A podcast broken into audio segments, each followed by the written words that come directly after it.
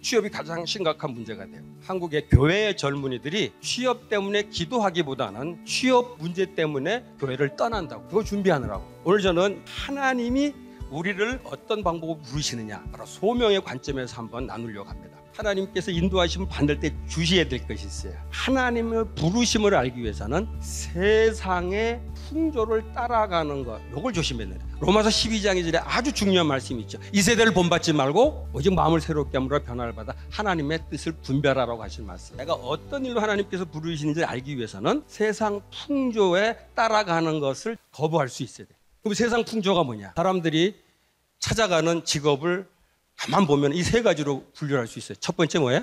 돈 많이 버는 거. 둘째, 안정된 직업. 셋째, 남들이 알아주는 직업. 이 세 가지가 틀렸다는 얘기 아니에요.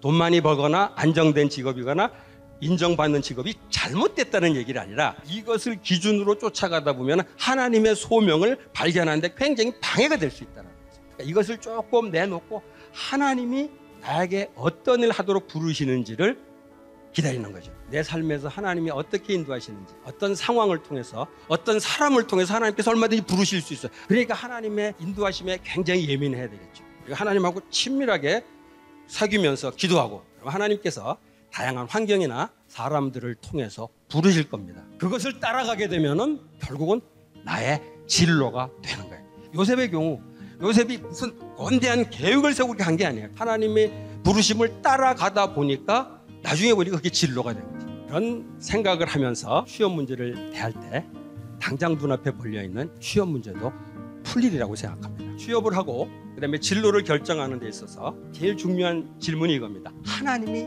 부르신 일일까? 하나님이 이 일을 하도록 나를 부르셨을까? 이걸 계속 생각해 보는 거죠. 그래서 그렇게 되기 위해서는 하나님과 한 번 관계없이 있다가 취업하겠다고 취업 기도에 참석하는 게 아니라 하나님과 깊은 관계를 통해서 하나님과 교제를 하는 거예요. 그러면서 이 세상적인 그것에 빠지지 않을 때 하나님이 원하시는 방향으로 찾아갈 수가 있다는 거죠.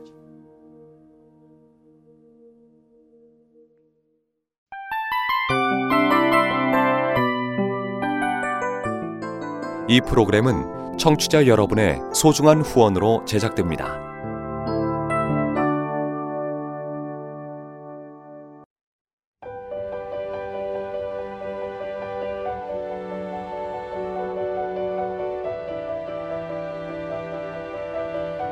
세상에는 수많은 교회들이 있지만 더 깊이 있는 말씀 강해를 찾기 위해 크기로만 교회를 선정하지 않습니다.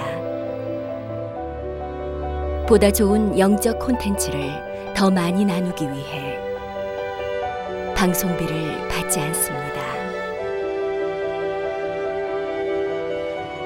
1년 365일 복음만 전하고 싶어서 우리는 광고를 하지 않습니다.